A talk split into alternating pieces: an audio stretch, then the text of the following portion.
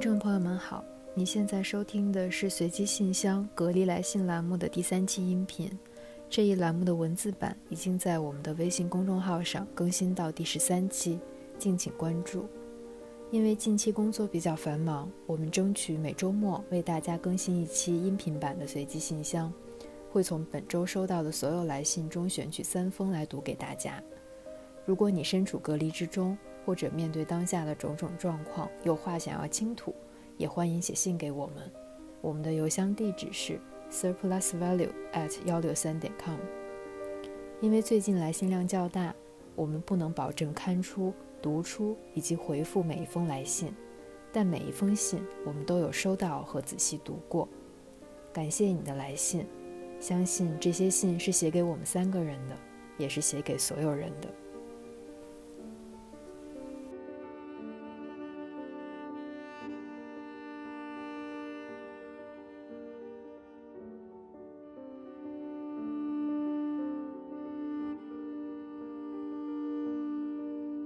亲爱的视野、知其建国，我是一名上海三甲医院的医生，现在在方舱工作。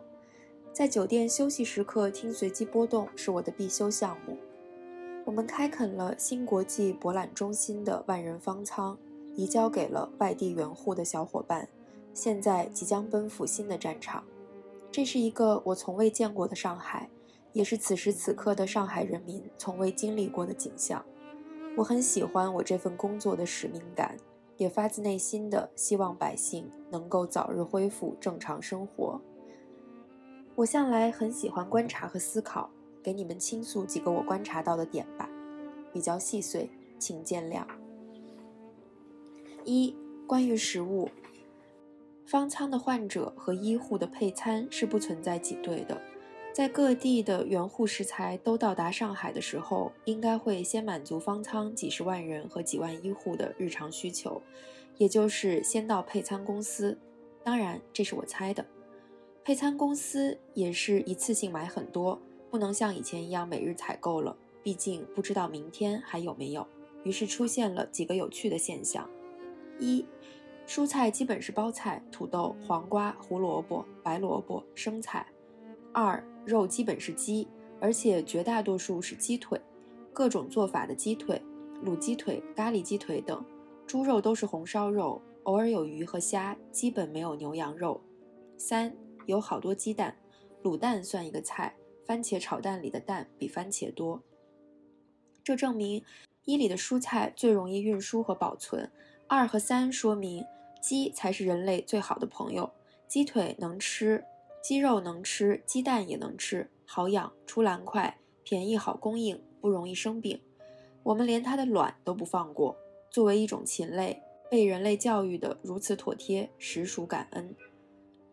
二、关于方舱内的患者，我想说的不是那些你们在网上看到的爱学习的孩子、爱打牌的叔叔、爱跳广场舞的阿姨，而是一群在上海无居住地还能进入方舱的幸运儿。有的舱一车拉来三四十个流浪汉，有病人写出院地址，写某某桥洞；有病人是来找工作的，没有住所；有病人是来上海化疗的，被黑车扔下，流浪了八天；有即将中考孩子的父母，趁周末带孩子来放松放松，不幸进来了；没有 iPad 上网课，高价买了隔壁患者的。我们一开始无法理解，如此恶劣的方舱环境，怎么会有老赖？当他们抓着我的衣服哭，说不要赶他走，他可以在这里打扫卫生、做发饭的志愿者、做免费的宣传记者。我们出于医护人员的同情心，还是让他们留下了。之所以称他们为方舱幸运儿，是因为他们是无固定住所里的少数可以进入方舱的，大部分无居住地的人还在外面流浪，在尽头看不见的地方。三、关于清零还是躺平？新闻没有报道的是，基本每支队伍进来两天就开始战斗性减员，某外地队伍甚至减掉了十分之一。大家都忽略了奥密克戎的威力。和武汉原始毒株不同的是，奥密克戎的感染性极强。我们的大白穿四小时就失效，这个时间在武汉原始毒株面前，很多人都放宽。过去武汉的人工作八到十个小时都没事，但在奥密克戎面前，必须严格遵守四小时制度，否则队伍里的人只会越来越少。这就意味着上海疫情需要比武汉更多的医护人员来参与方舱建设和倒班。而镜头没有拍到的还在开着的医院，为了减少减员医护不回家，但没有那么多人倒班，就只能团灭。灭的差不多了，就去隔离，换下一波人来等团灭。你们可以理解为，一台十二小时的手术，平常只需要一个主刀，如果穿大白，就需要三个主刀分时间段完成，非常浪费人力。我们也没有这个人力。医护团灭不会致死，但会导致更多的患者无从就医，最后受伤的还是患者。我知道现在已经出现了很多悲剧，但现在上海是战时状态，一定会出现悲剧的。只是我也明白了。战时状态放到二零二二年的上海也是吃不上饭的。四，关于上海政府，我自己有个很形象的形容，在上海生活就像吃自助餐，你可以吃半小时，也可以吃两小时，想吃什么吃什么。上海政府就是那个收盘子的服务员，这个餐厅不能少了他，他也不会打扰你的基本活动。但现在全餐厅的人都被打断了腿，走不了了。吃火锅变成了吃 omakase，而服务员依然只负责收盘子。上海政府历来只负责拓展可能加外包，因为只要给钱，没有人不愿意做的。上海政府没有从上到下一条线的功能和经验，所以弄成现在这样了。我真的真的很喜欢你们仨，希望随机波动越办越好。方舱医生，二零二二年四月十八日。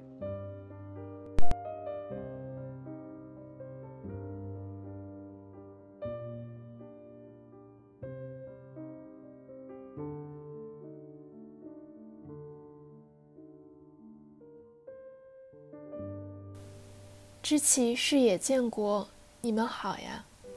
初识你们是在二零二零年二月的上海，那时的上海刚刚经历疫情的第一波冲击，你们的声音成为我在那段日子里的附近性的重要组成部分之一。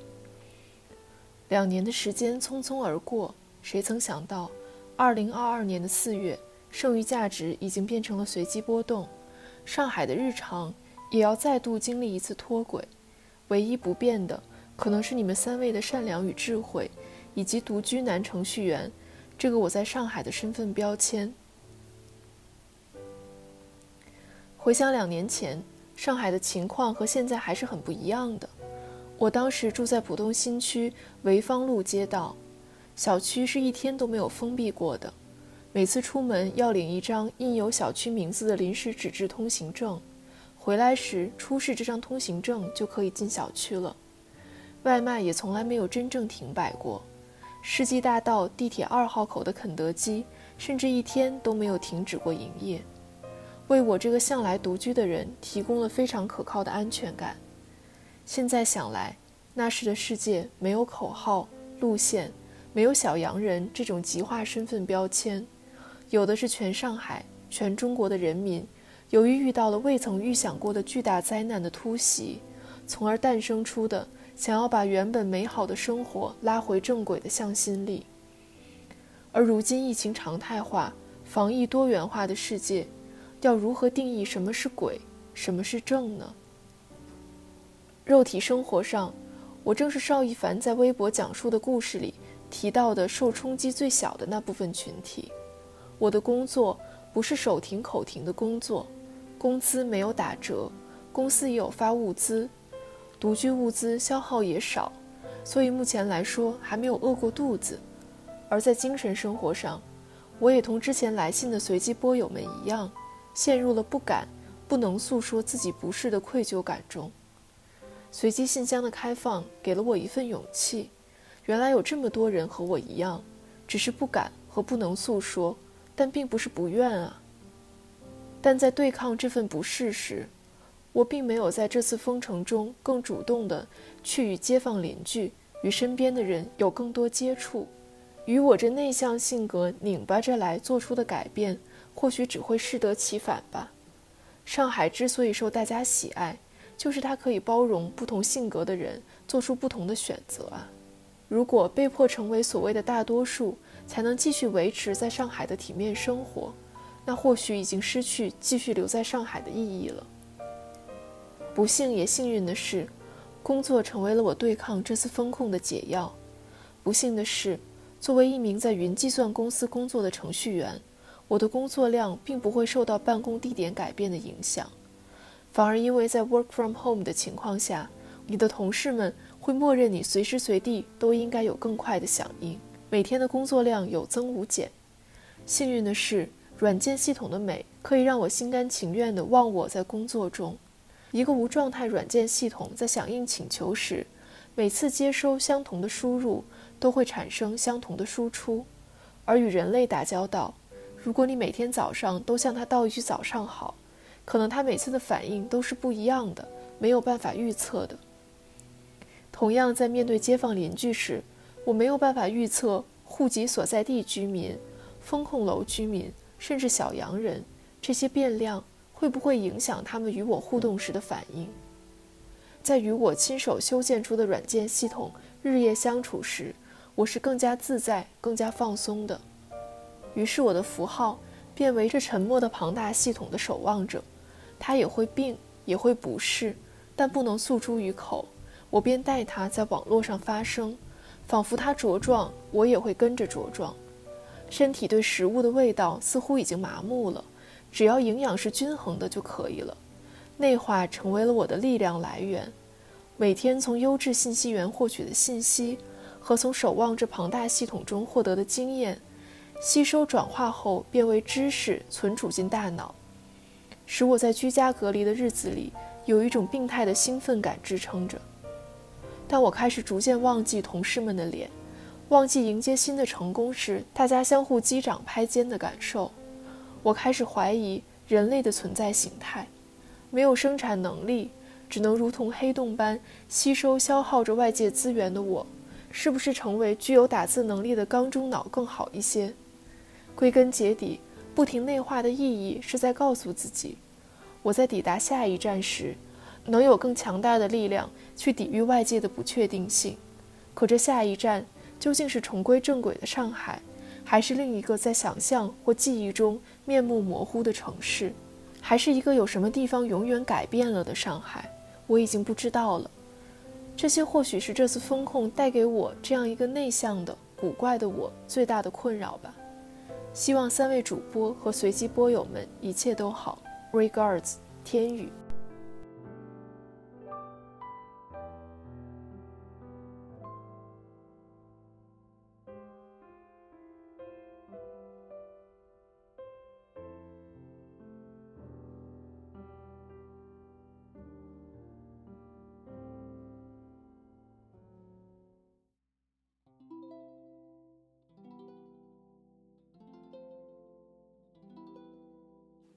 亲爱的知棋、视野、建国，你们好。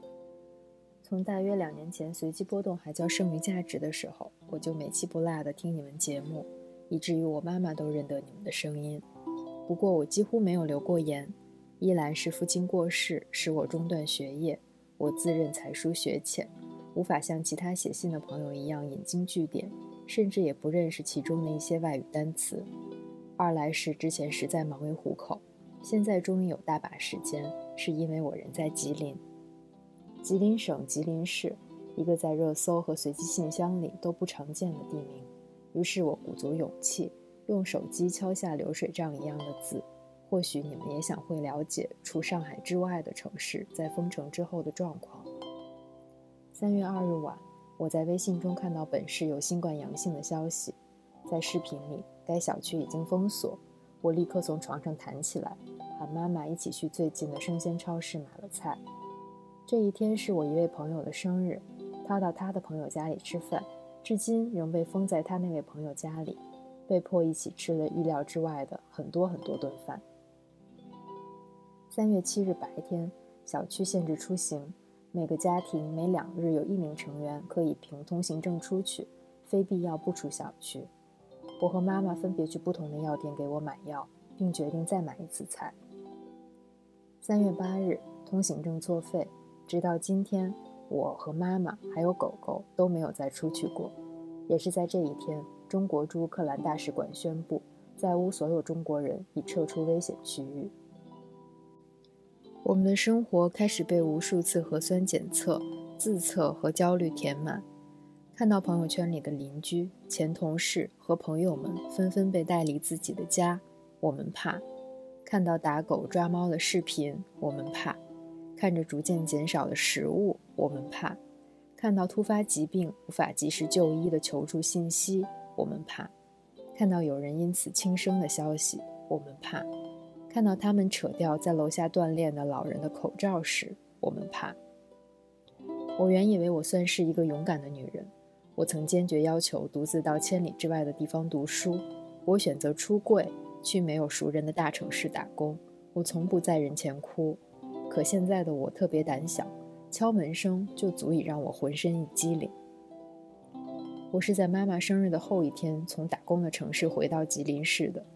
她生日当天，我订了鲜花和生日蛋糕送到她的工作地点，但没有告诉她我要回家陪她过年的消息。我想给他一个惊喜。